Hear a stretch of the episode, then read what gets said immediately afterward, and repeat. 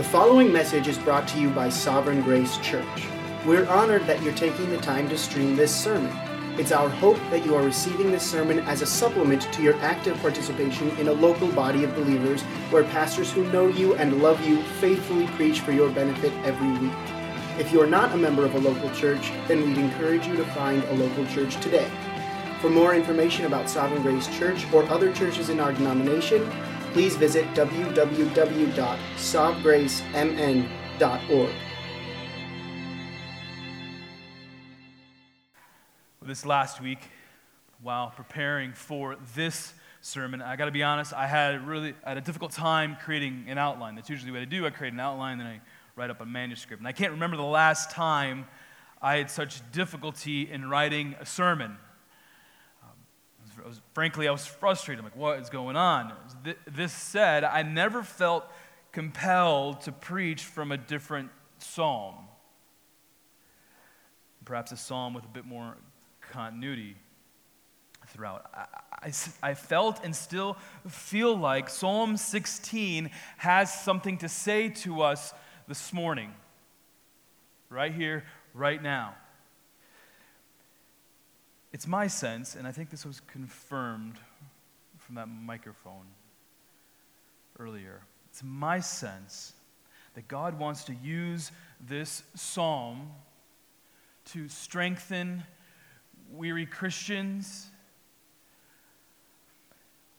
to give hope to those in the midst of trials, or to awaken Christians from mundane and complacent Christianity. And by the way, I can place myself in all three of those categories at different parts of my Christian walk. I think God wants to reassure all of God's people about the grace found in Jesus Christ. Today's psalm lays out one beautiful truth after another that leads us to the place where we find joy in the presence of God, and eternal pleasures. Therefore, it is my hope this morning, no matter the reason you came to church this morning, that you will leave this place changed because of Psalm 16. So I offer no introductory story. I give you no example. Uh, I don't even have a discernible theme or propositional statement which is entirely frustrating for me, anyways. Hopefully, not for you. uh, and you know what? That's all okay. I really do. This morning, I want to, what I offer you, what God's Word offers you, is one profound truth after another about God. It offers you a string of priceless pearls that are truths about God. And if and if these truths about God take hold of your mind and your heart, and indeed your entire being, then you will find strength in God to overcome your weariness, to give you hope in the midst of trouble, and to help you break out of complacent Christianity. Indeed, you will find yourself in your heart right here, bursting with joy and pleasures forevermore. So that's where I'm headed. Up the mountain of, of Psalm 16 to verse 11. Before reading Psalm 16, it's helpful to note that we are not sure why David, the author, penned this particular psalm. In other psalms, we know we have some historical background, but we don't have it here. It does seem from the content of Psalm 16 that David wrote out of a personal trial or struggle. We'll see that in verse 1. We just don't know the details of that. Essentially, we, we are going to see David preaching one truth to himself after another in order to strengthen his inner being with what he knows about God. And so, beginning in verse 1 through verse 11, imagine David making his way up this mountain of truth. And as we will read, he begins with a plea, but ends confessing longing and declaring the truth of where he finds his ultimate source of joy and pleasure. So I invite you to read with me Psalm 16. Let's read our way up the mountain, all the way up to the glorious peak that is verse 11. So, Psalm 16, verse 1. Preserve me, O God. For in you I take refuge. I say to the Lord, You are my Lord. I have no good apart from you. As for the saints in the land, they are the excellent ones, in whom is all my delight. The sorrows of those who run after another God shall multiply. Their drink offering of blood I will not pour out, or take their names on my lips. The Lord is my chosen portion in my cup. You hold my lot. The lines have fallen in pleasant places. Indeed, I have a beautiful inheritance. I bless the Lord who gives me counsel. In the night, also, my heart instructs me. I have set the Lord always before me. Because he is at my right hand, I shall not be shaken. Therefore, my heart is glad, my whole being rejoices, my flesh also dwells secure. For you will not abandon my soul to Sheol or let your Holy One see corruption. You make known to me the path of life. In your presence there is fullness of joy, and at your right hand, pleasures forevermore.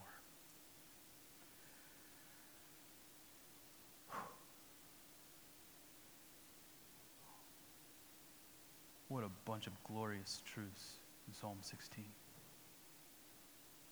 Like I already said, I don't have anything profound to say. I think this psalm has all the profundity we need. This said, I, I want to create two categories to help us think out of, um, help us to kind of place on top of the text. So here are two categories you could be thinking of as we go through verses 1 to 11 so we can extract and apply truth to our life. First, we read truth about God for our present right here and right now. That's going to be the first category. The second category is truth about God for our future. How do we think about what's ahead? Again, these categories are not profound, but the truths within these categories are immensely profound. And if these truths are implanted in our mind and take root in our heart, verse 11 becomes the most precious promise for our life. It is the top of Mount Everest. So let's move up the mountain of truth beginning in verse 1, a truth about God for our present. After a plea to be preserved by God, David immediately declares that God is his refuge. When I, when I think about God, when I think about declaring God as my refuge, my mind immediately goes to something like safety. And most commentators agree that safety is part of the idea of refuge. If God is my refuge, then I know I am safe. It's kind of like being in a bunker during a war. If you're in the bunker, you will be safe. At least that's the idea. This idea of safety is helpful, but I think there's more to God being your refuge. When David says that God is his refuge, he implies that it is the presence of God that his soul finds safety in. David is beginning this psalm right where he is going to end. At the base of the mountain, David longs for the presence of God in the midst of trials and struggles. At the mountain peak, he desires nothing different. He doesn't want you just know truth about God, but he wants God himself. God is his refuge. If I'm going to apply this to my life, if you're going to apply this to your life, just this first verse, the question can simply be stated Do you find refuge in God or something or someone else? I ask myself that question, especially when you're going through a difficult season, when we're calling out to God. Because this is what every living person knows about life. You will find hardship and struggles, or hardship and struggles will find you. So the question is when trials come, when pressure mounts, what or who will be your refuge? To what will you turn to? The world offers you a bunch of options.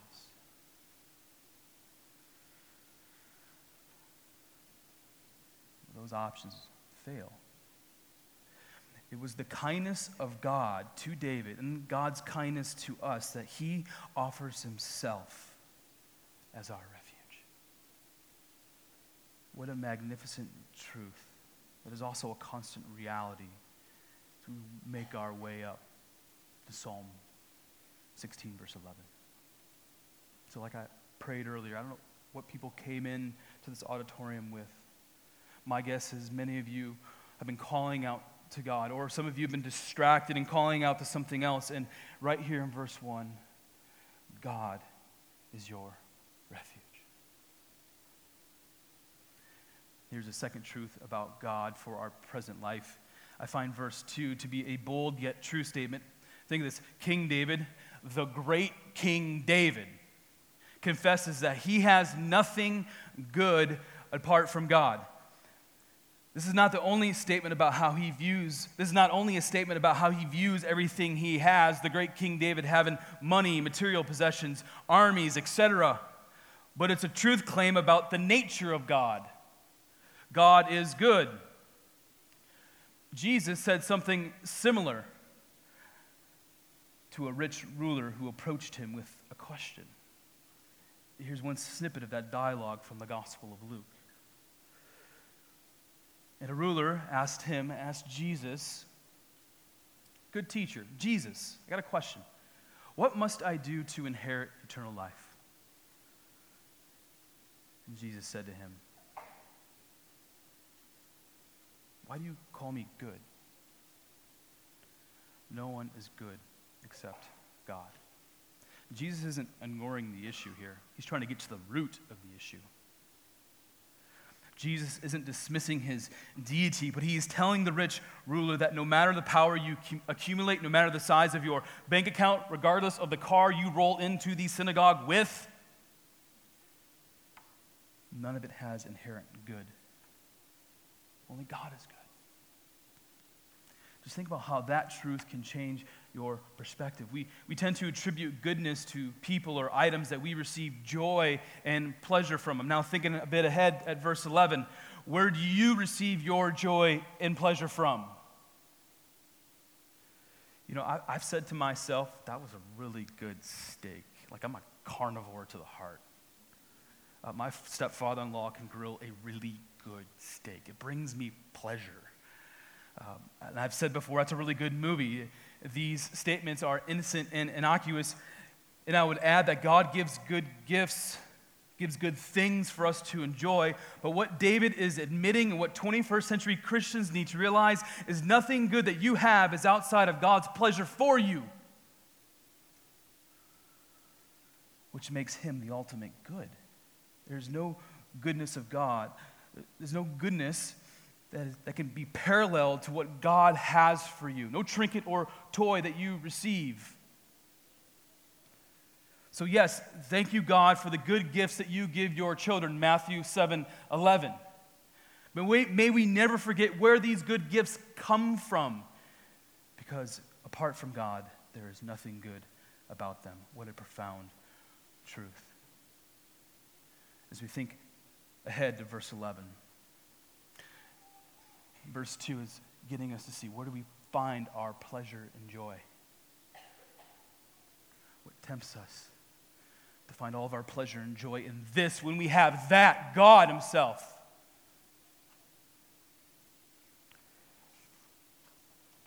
Now, a third truth about God for our present is found verses 3 and 4. Let me reread these verses. As for the saints in the land, they are the excellent ones, in whom is all my delight, David says. The sorrows of those who run after another God shall multiply. Their drink offering of blood I will not pour out or take their names in my lips. So, on our way up the mountain, verses 3 and 4 shows the importance of being in the presence of fellow followers of God. Verse 3. The, ESV translation calls them saints. And more literally, these saints are called in the Hebrew holy ones. In verse 4, we read the contrast to verse 3. So in verse 4, we read that the way up the mountain is not found in, let's say, other religions. David is so assured that he doesn't even put the names of these other gods on his lips. I would say for our 21st century audience, it's also worth saying that the path to the source of joy and pleasure is not found within yourself. This inclusion of delighting in the saints, verse 3, is an acknowledgement that our pursuit of going up the mountain means being around others who are in that same pursuit of truth and the presence of God. At first, this might seem like an odd and out of place statement, but it begins to make sense when we consider the alternative. So, for example, think about what life is like when you are or are not around people who love Jesus. So that, that's not an anti-evangelism statement by any means. If you've heard me preach before, you know that I always say that Christians are on mission to reach others with the gospel. But God wants us to see the value of being around other saints. David's world and our world are not much different. All around us are other people who are proclaiming other gods or different ideas. Idolatry, verse 4, runs rampant and attempts to redirect our focus and redirect our path away from the one true and living God. And so, a way to combat that is for Christians to lock arms with other Christians. Therefore, there is a high value to be with those who likewise delight in God. John Piper puts it this way. He preached on this psalm two years ago, and I almost didn't preach it because that was so good. but he, he made this statement in there, and it was wonderful regarding verse 3 and 4, Dr. Piper says David underlines and emphasizes God's supreme value to him by what he says about God's people. When it comes to people, he says, the one who gives him pleasure are godly people, all his delight, his joy, his pleasure. He doesn't mean that he has delight in God's people instead of God or above God. He means that godless people don't give him delight in their godless ways. Only God, only the godly do. What delights him about people is how they treasure God and exalt God. This is the sweetness of their relationships. So we can't miss the point because it makes this moment, Sunday morning, and what, what we do as a church family Monday to Saturday all the more significant. Listen, the point of verse 3 and 4 isn't to create a man centered theology, it's all about us. No, God designed us for relationships, and God created the church as the gathering point for his people. The church is also the place where we can experience the presence of God together. It's, the, it's where we delight in God together. Even at the end of this sermon, we're going to sing a response song. Even that is an opportunity for us to experience the presence of God together, to pursue joy in God together. So, verse 3 is not a throwaway statement, and verse 4 is not merely a warning against idolatry, although that is part of it. But God is showing us how to shape our present life together in our pursuit of God. What a precious truth. It's a precious truth that causes us to ask Do I prioritize, does Sean Powers prioritize his time to be with the saints?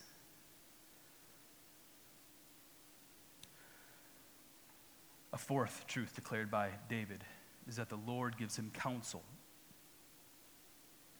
and in verse 7, David highlights how the counsel of the Lord instructs his heart.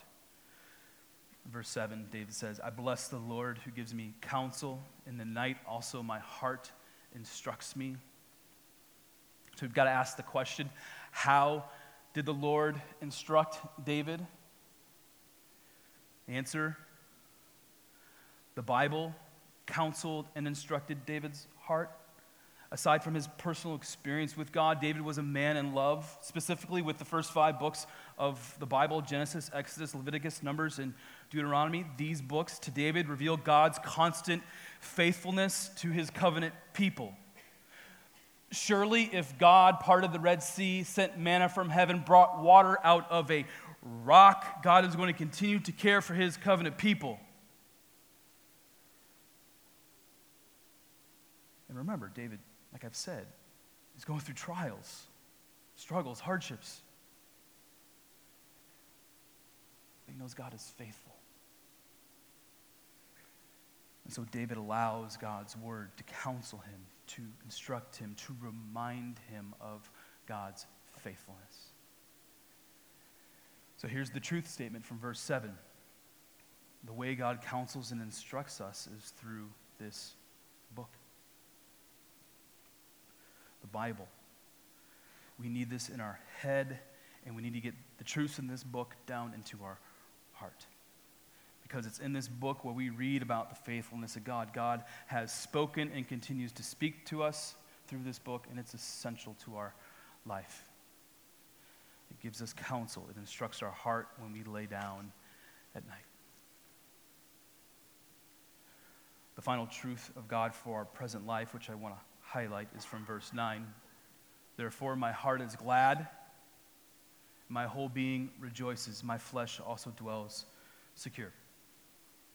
The word therefore in verse 9 is a response to everything that was said between verses 1 and 8.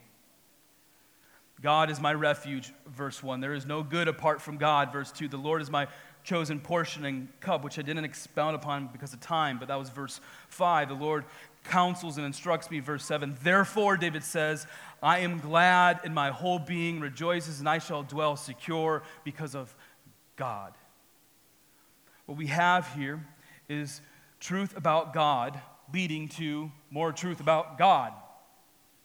And David is honing in on how truths affect his heart, how truth affects his entire being. So we think of truth, we think of stuff that's in our head. But David knows he needs it in here as well. In a blog post by um, Ray Ortlund Jr., he, he made a case for a renewal of a study of the heart, basically a theology of the heart. The passage of Scripture he used to jump, jump out of and into the water of a theology of a heart was Psalm 16:11, which we'll get to in a moment. But he very well could have used verse 9. He makes an excellent case, and I agree with his conclusion. It's true, and he says this in his blog post it's true that post Enlightenment Western Christians, so all of us, most of us, I think, have excelled at a theology of the mind, but we have lacked in our study on the heart. We think well about God, but do our affections match our thoughts? Ortlund cites Jonathan Edwards, perhaps one of the greatest American theologians. He cites him several times, but here's just one brief quote from Edwards. True religion consists in a great measure in vigorous and lively acting of the inclination and will of the soul, or the fervent exercise of the heart. Now, this statement from Edwards is a bit jumbled to our ears and eyes, but what Edwards is suggesting is that a heart on fire for God, I'll put it that way, is part of our experience with God. What Ortlund is not suggesting, and what I'm not suggesting, is that you need to be that guy or gal raising your hand during worship. God isn't as concerned about your display of affections being the same as everyone else. He, is concerned about the display of affections in your heart. If that emotion of your heart comes to display with your body, then so be it. I'm a hand raiser. If you've been around me, you're going to get hit. I'm a hand raiser, I know, but not everyone is. This is, what, this is what I know to be true. God is after your heart. He wants to stir the affections in your heart for Him. And He gives you all the grace that you need to be able to do so. My wife has learned. It's worship. Take two steps, large steps over. So you don't get hit. But I know not, not everyone's like that. I get that. It's like I tell our youth all the time God is after your heart. Let's stir affections right, right here. But, but I know from experience, and like many of you also know, there are seasons when our heart seems to lack affection for God.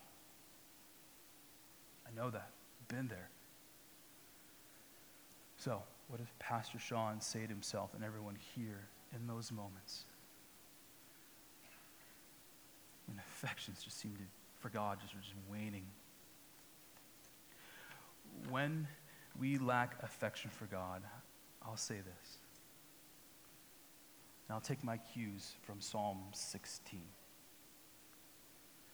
Remedies for your lack of affections for God can begin with a plea to God for affections. You cry out to Him, God, stir me, send more of your Spirit, help me. It's what we were saying earlier. We need to be, we're needy and, and we're beggars for more of you, God. We plead to God, stir affections in my heart. Line up what I know to be true here in my head with what, what I want to believe right here as well. Teach my heart, instruct me. We, we cry out. You do what David did in verse 1. We can also do what David did is we preach truth to ourselves. We, treat, we preach truth about God to ourselves. We get his word in front of our eyes. And we lean into relationships in the church. The temptation when affections are waning is to pull away. How do I know? Because I've done that before. We got to lean in.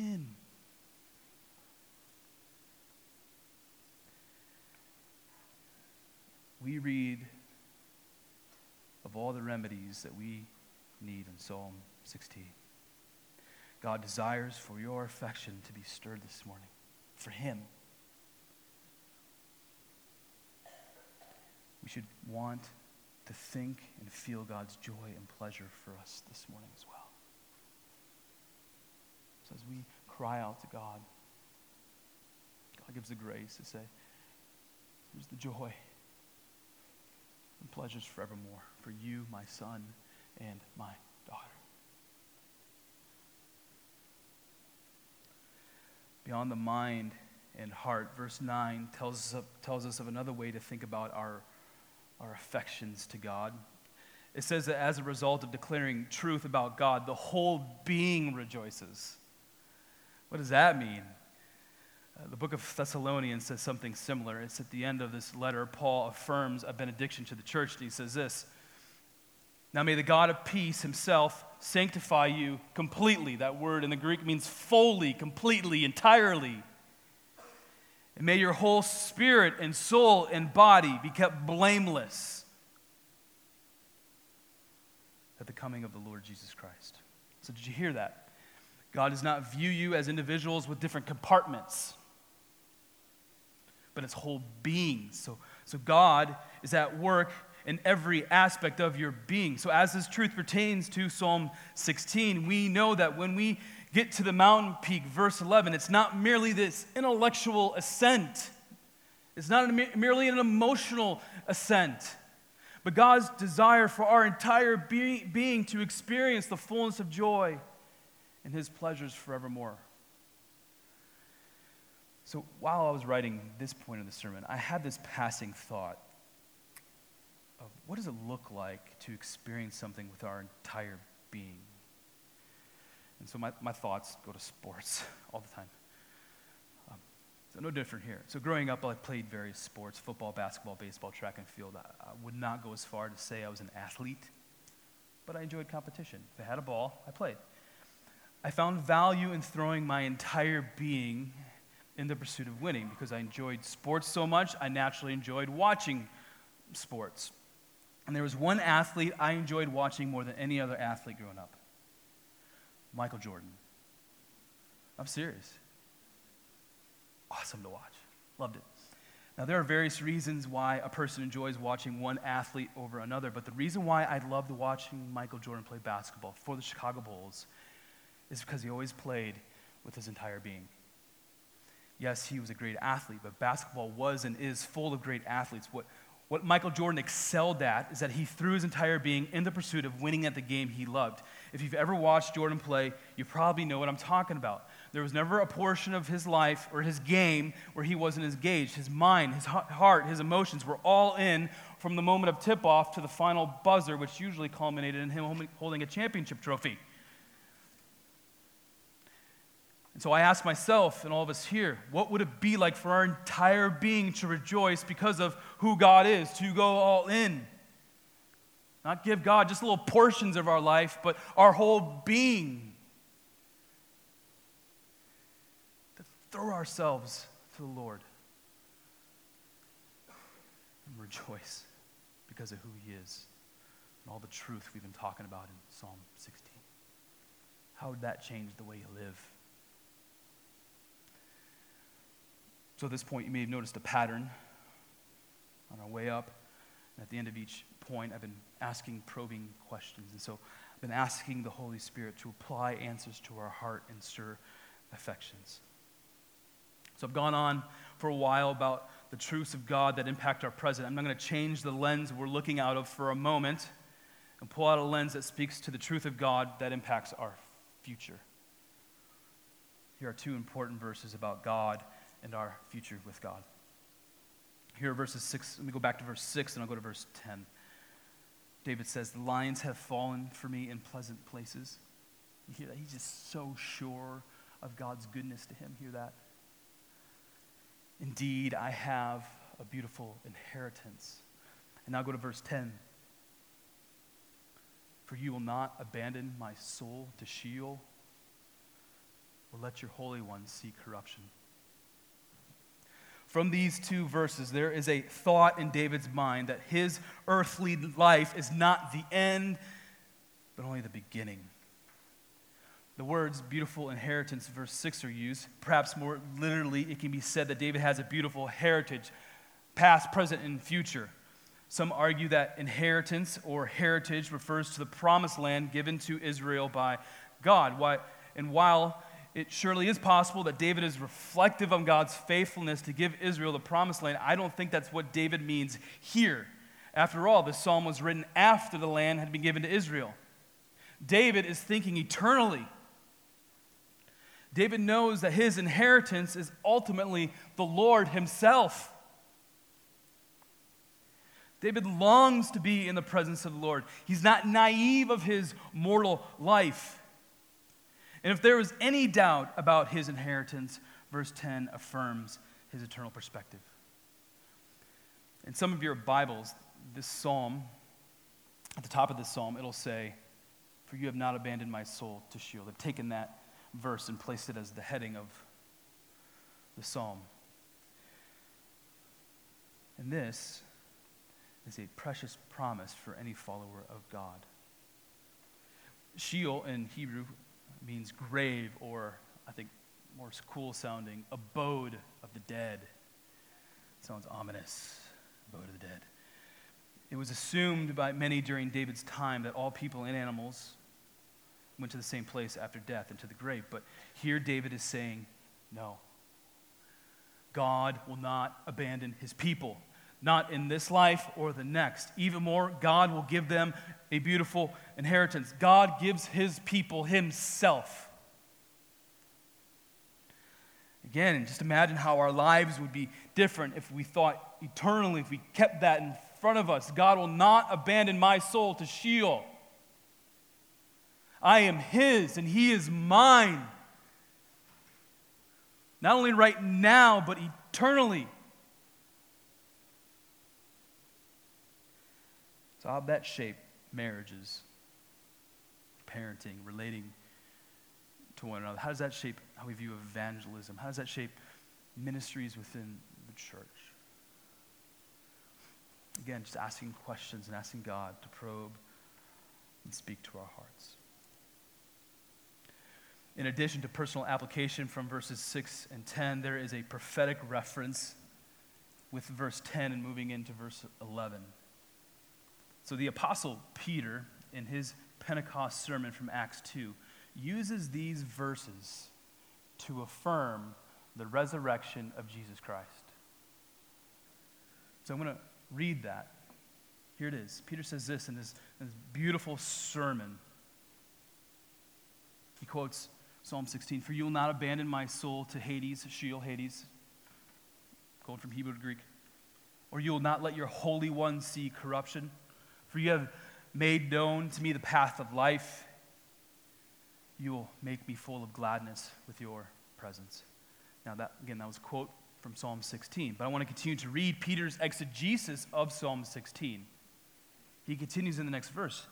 Brothers, I say this to you with confidence that the patriarch David, that he both died and was buried, and his tomb is with us today, being therefore a prophet, and knowing that God had sworn with an oath to him that he would set one of his descendants on his throne, he foresaw, David foresaw and spoke about the resurrection of Christ. That he was not abandoned to Hades. He, he, he, nor did his flesh see corruption. This Jesus God raised up. And of all that, we are witnesses, Peter says. Being therefore exalted at the right hand of God, having received from your Father the promise of the Holy Spirit, he has poured out this that you yourselves are seeing and hearing. This is stunning. The, the entire time we've been reading about what it looks like to be in the presence of God. We've been allowing truth statements about God from Psalm 16 to reveal to us what it means to be in His presence. And now we see that the resurrection of Jesus Christ made it possible for David and for us to be in God's presence. It's His resurrection. And in God's good plan and kindness, He sent the promised Holy Spirit. And the Holy Spirit is poured out on God's people so that they can see and hear the glorious truths of the gospel from Psalm 16. So, if all this is true, I do have a question I had to clear up in my own head. If a part of verse 11 is about how Jesus is about Jesus, how can we apply this truth to our lives? Here's the peak of the mountain, one more time. You make known to me the path of life. In your presence, there's fullness of joy, and at your right hand, pleasures forevermore. All the truths spoken about in verses 1 to 10 lead us here. The reason why David is able to apply verse 11 to himself and speak prophetically about Jesus is because Jesus is the confirmation of verse 11 for David's life. In my mind, it's the resurrection of Jesus Christ that makes verse 11 a reality. What is the fullness of joy in the presence of God without Jesus? What are eternal pleasures without the resurrection of Jesus Christ? And if you're tracking with me, you will not be surprised to hear me say the whole Bible is Christian scripture. Every word in the Bible points to Jesus. Therefore, we can read verse 11 like this Jesus, in your presence there is fullness of joy. In Jesus, at your right hand are pleasures forevermore. We get to the mountain peak. What do we find? We find Christ.